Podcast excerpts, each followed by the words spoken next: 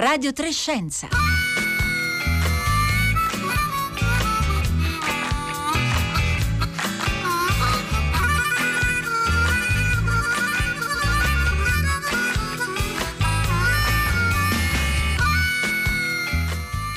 Radio Trescenza di giovedì 27 maggio 2021. Buongiorno, buongiorno da Paolo Conte. Oggi partiamo da una domanda.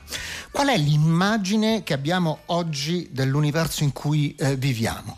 Anche se eh, non siamo cosmologi, a scuola abbiamo imparato che è uno spazio immenso, disseminato di miliardi di galassie e che noi apparteniamo a una di esse, la Via Lattea, di cui occupiamo una eh, posizione periferica. Sappiamo anche che questo universo non è eterno, ha una sua storia, è nato eh, più di 13 eh, miliardi di anni fa da un evento noto con il termine di Big Bang e da allora in continua espansione. Ecco, più o meno è questa l'immagine dell'universo che abbiamo noi oggi, ma se tornassimo indietro eh, di cento anni, scopriremmo che all'epoca si aveva un'immagine dell'universo completamente diversa da come ce lo raffiguriamo oggi. E a fissare quell'immagine ci fu un confronto tra due studiosi che si tenne nell'aprile del 1920 e le loro argomentazioni eh, che poi sono passate alla storia con il termine di grande dibattito, furono pubblicate un anno dopo, proprio cento anni fa, a maggio del 1921, ecco perché ne parliamo oggi, eh, sulle pagine di una rivista. Ecco, questo sarà il tema che eh, affronteremo e che ci offre alcuni spunti per riflettere sui percorsi a volte davvero tortuosi che caratterizzano le ricerche scientifiche quando riguardano argomenti di frontiera della scienza, in modo forse molto simile a quanto sta avvenendo proprio in questi mesi di dibattiti su un virus mai prima eh, conosciuto. Ma questa è anche l'occasione perché ci possiate raccontare eh, qual è l'aspetto del nostro universo che più vi appassiona o magari più vi inquieta o che più vi lascia perplessi. Ditecelo come sempre con un sms o un messaggio di WhatsApp al 335 56 34 296. E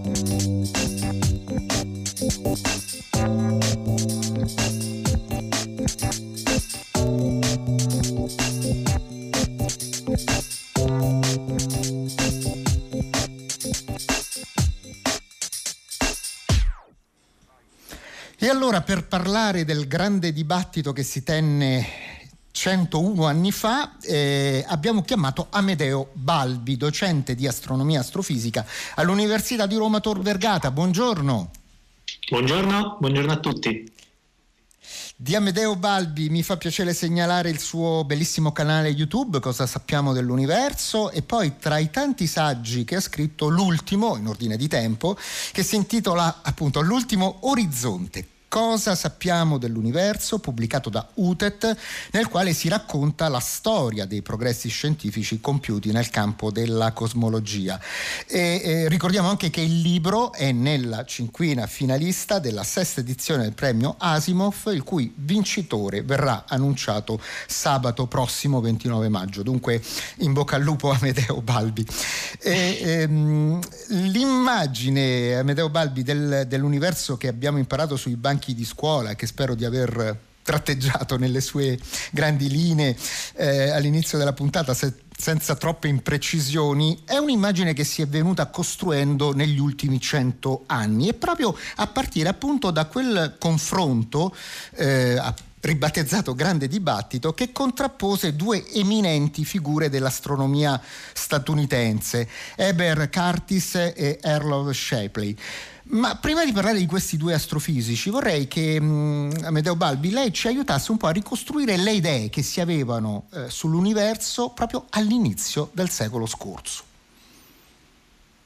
Beh sì, era appunto un, un, quadro dell'universo molto diverso da quello che abbiamo oggi e che appunto è stato eh, egregiamente riassunto in precedenza. E, ehm, nel 1920, quindi diciamo nei primi due decenni del, del XX secolo, molte delle cose che oggi appunto diamo per scontato non erano note. Non era nota ad esempio l'espansione dell'universo che è stata scoperta più, più avanti, non era noto il fatto che l'universo appunto avesse avuto avuto un'origine. In realtà la maggior parte degli scienziati che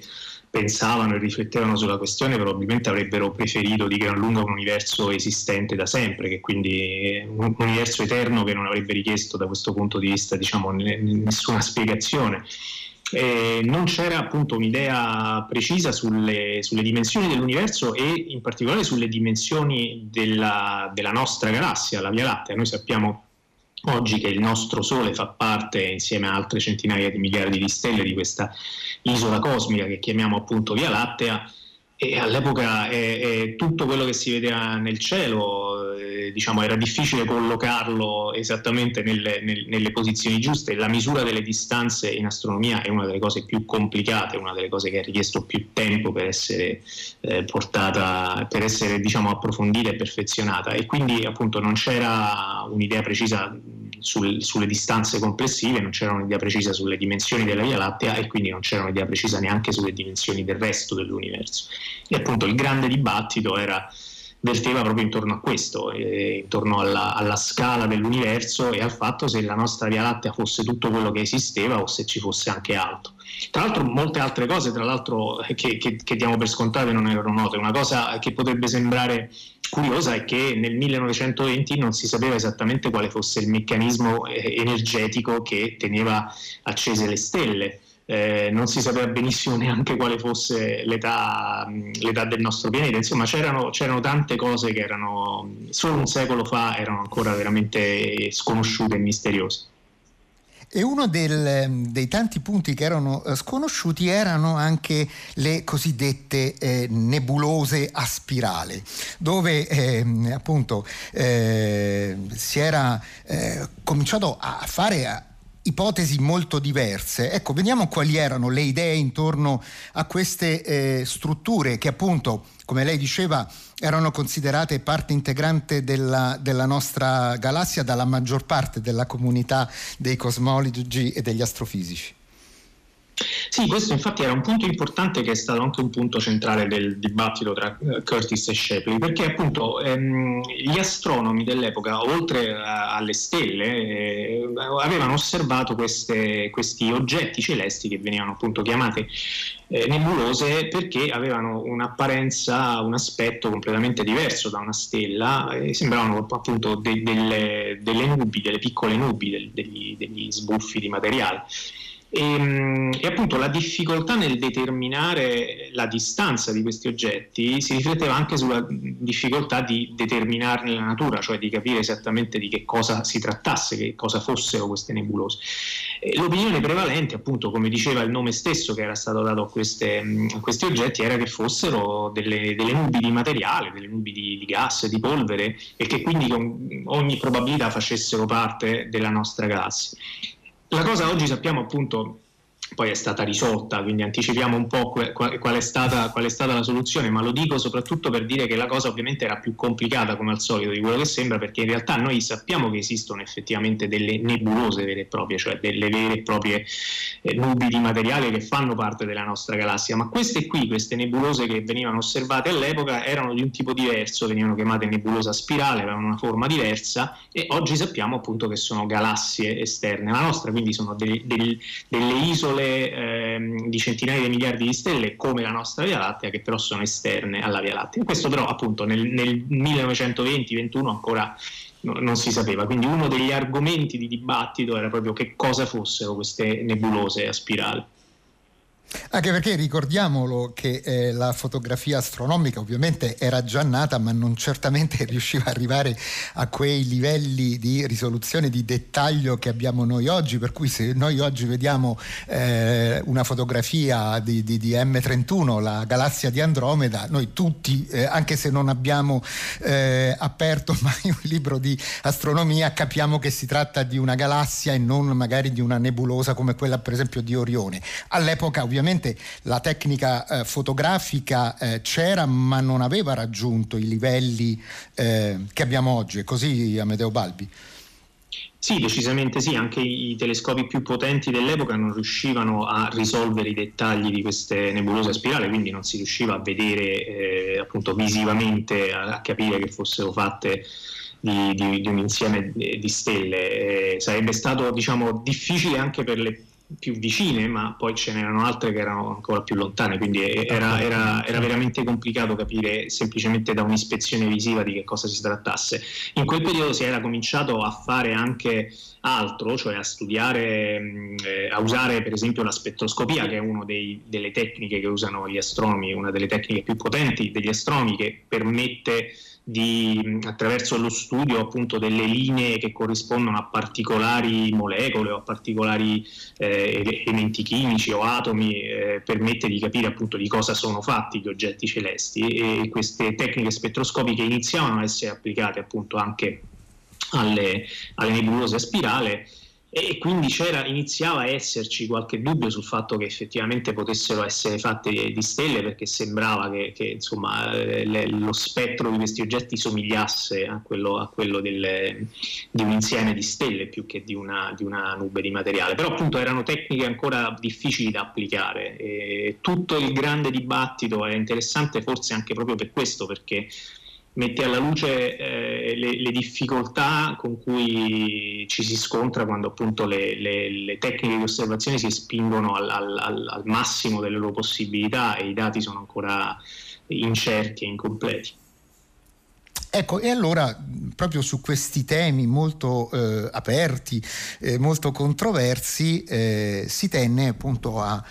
eh, a Washington un confronto eh, tra eh, questi due grandi astrofisici, Arnold Shapley e Eber Curtis. Ecco, che cosa, eh, che cosa, avvenne in quel, in quel, confronto? Che cosa discussero eh, i due e, e, a quali conclusioni arrivarono? Dunque, potremmo eh, semplificare dicendo che le due posizioni, le, le, posizioni dei due astronomi sulla questione della dimensione dell'universo, eh, le posizioni erano che insomma, eh, Curtis era eh, convinto che l'universo appunto contenesse altre galassie rispetto alla nostra, oltre alla nostra, e che quindi fosse diciamo, molto più grande della nostra galassia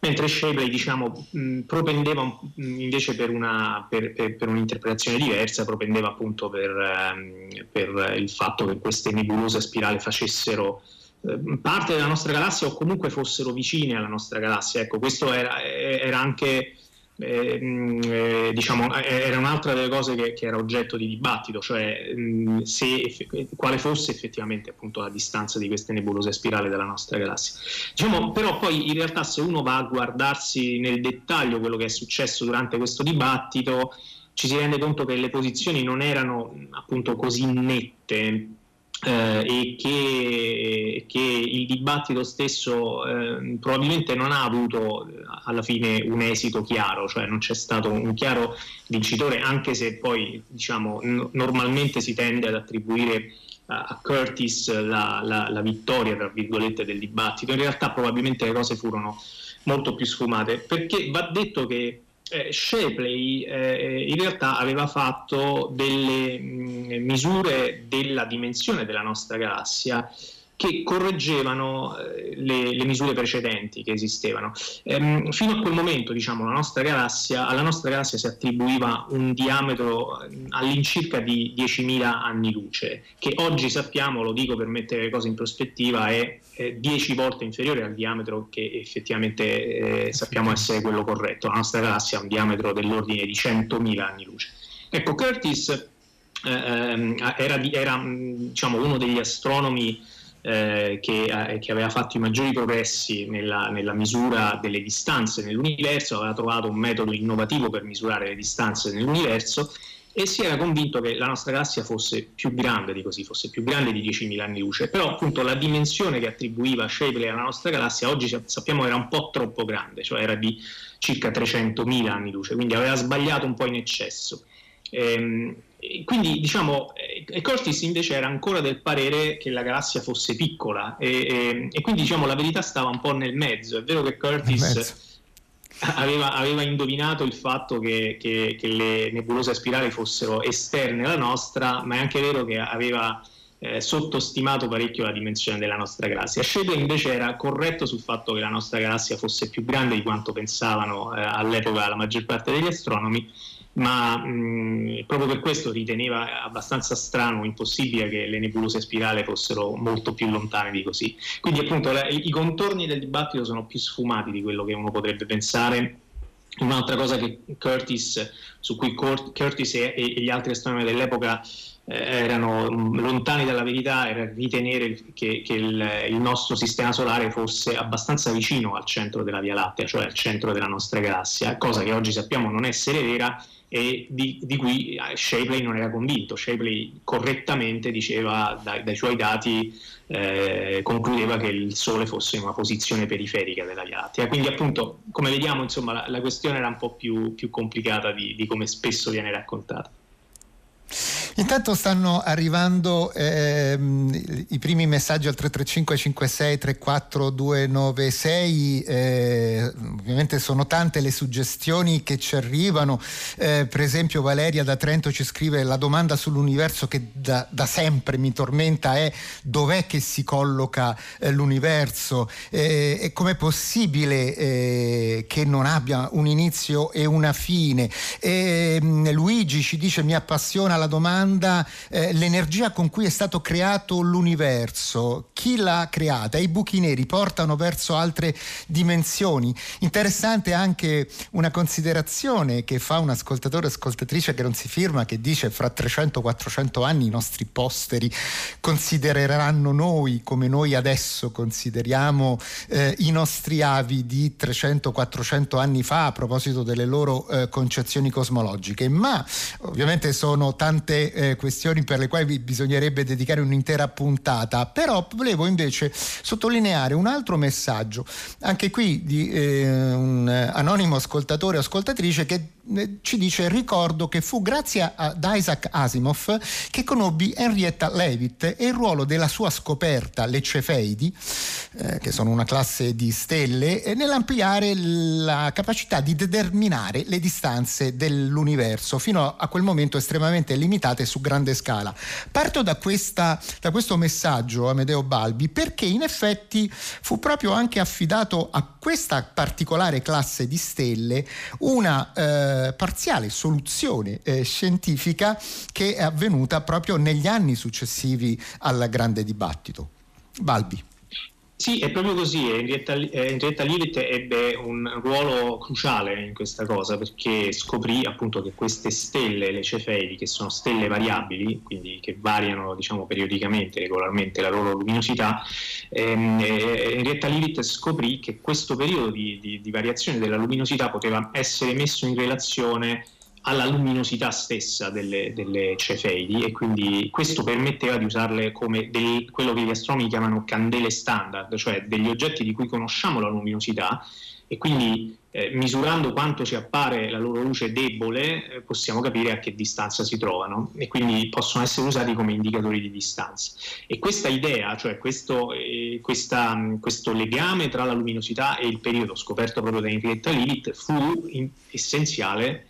per eh, usare proprio le cefeidi come indicatori di distanza da Edwin Hubble che eh, qualche anno più tardi, dopo, dopo il, il, grande dibattito, quindi nel 1924, scoprì una cefeide nella, in quella che all'epoca veniva chiamata nebulosa a spirale di Andromeda e che oggi sappiamo appunto essere una galassia. Eh, Hubble scoprì una cefeide, quindi riuscì a misurare la distanza di questa nebulosa spirale e capì che effettivamente era decisamente troppo lontana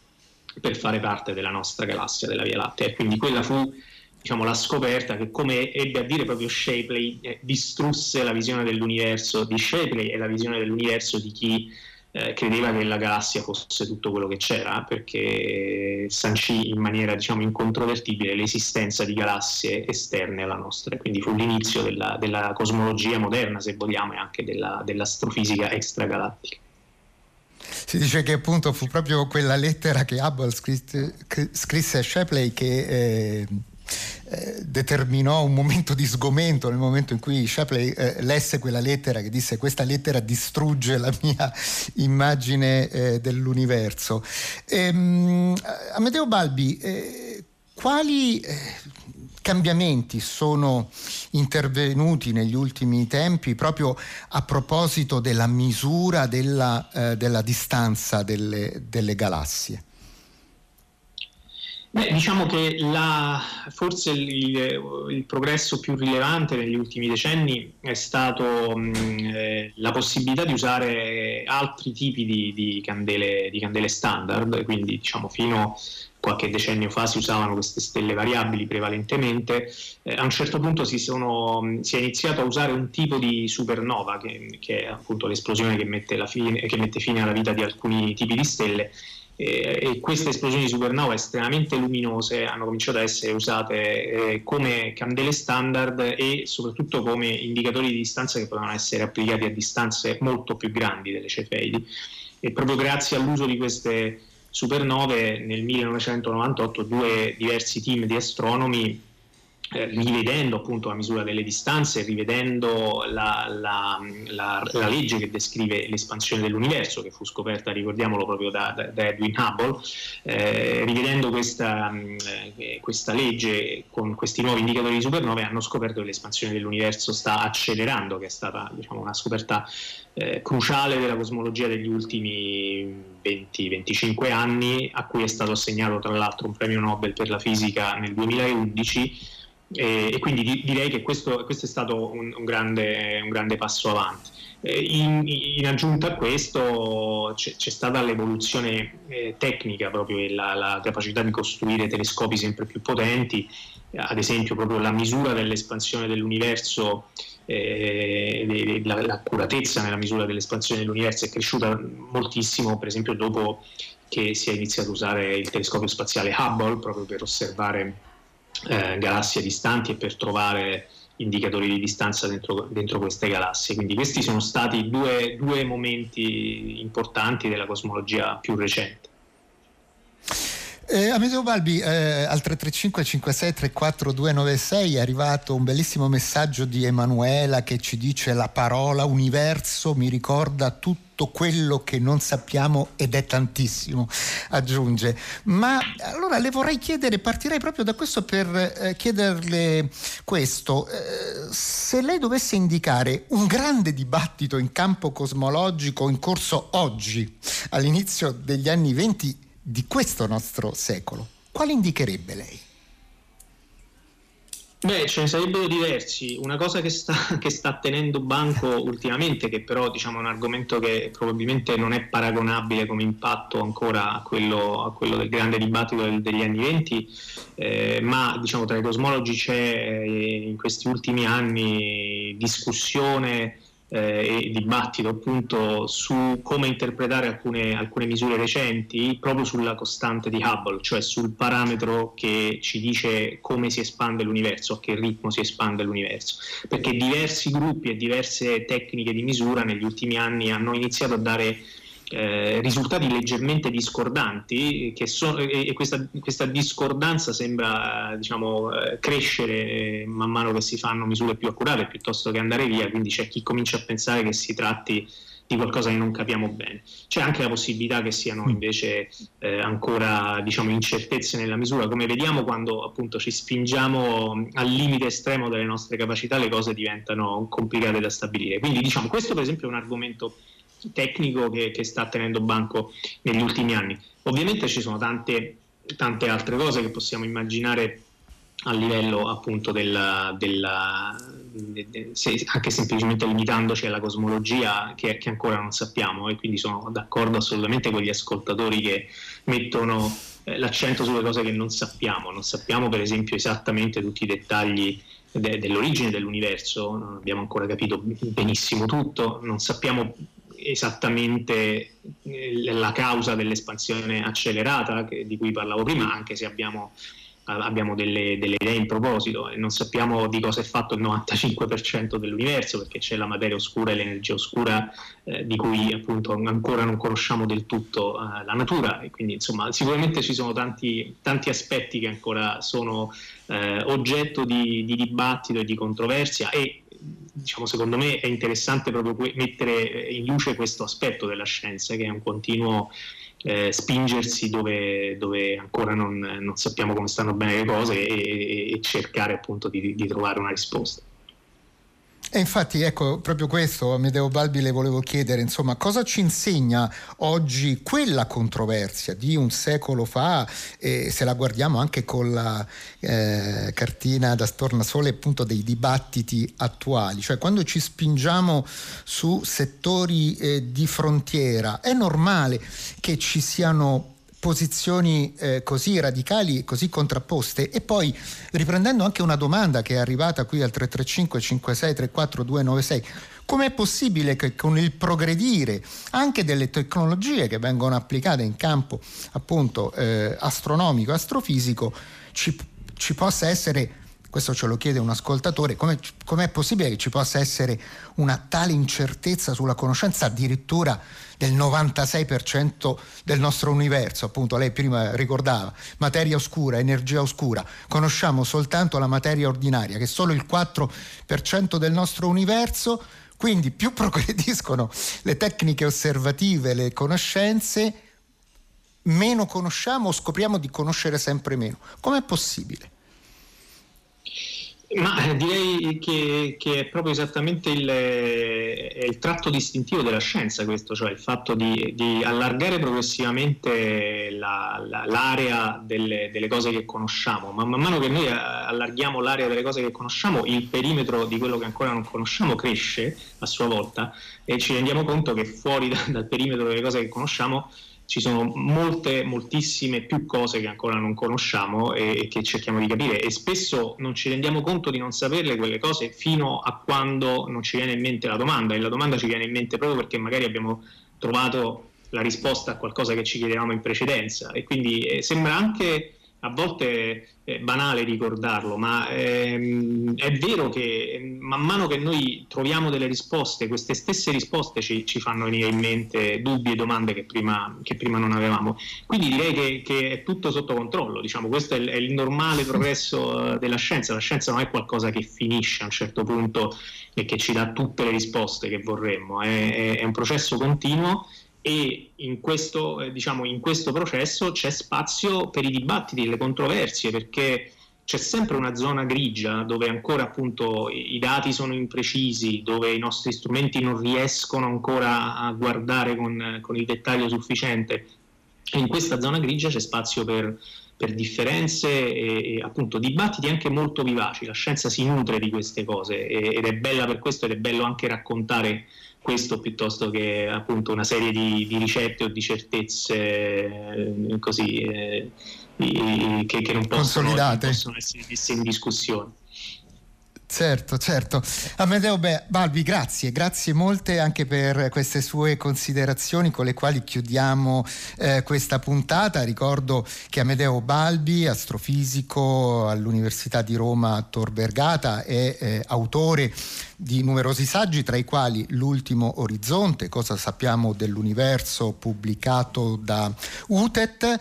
Eh, ma volevo anche eh, ricordare che eh, i, i, temi eh, inerenti al grande dibattito sono stati affrontati da Amedeo Balbi in altri due libri. Eh, uno si intitolava Il buio oltre le stelle, l'esplorazione dei lati oscuri dell'universo, pubblicato da Codice Edizioni nel 2011, quindi dieci anni fa, ma il libro è ancora in catalogo. E poi eh, il fumetto di Amedeo Balbi, eh, firmato insieme a Rossano Piccioni, che si intitola Cosmicomic, gli uomini che scoprirono il Big Bang, sempre di codice edizioni, pubblicato nel 2013. Radio Trescenza termina qui, insieme a chi vi parla, Paolo Conte, vi salutano Marco Pompi in regia, Fiore Liborio alla console, il curatore di Radio Trescenza Marco Motta, il programma ideato da Rossella Panarese, e la redazione di Francesca Buoninconti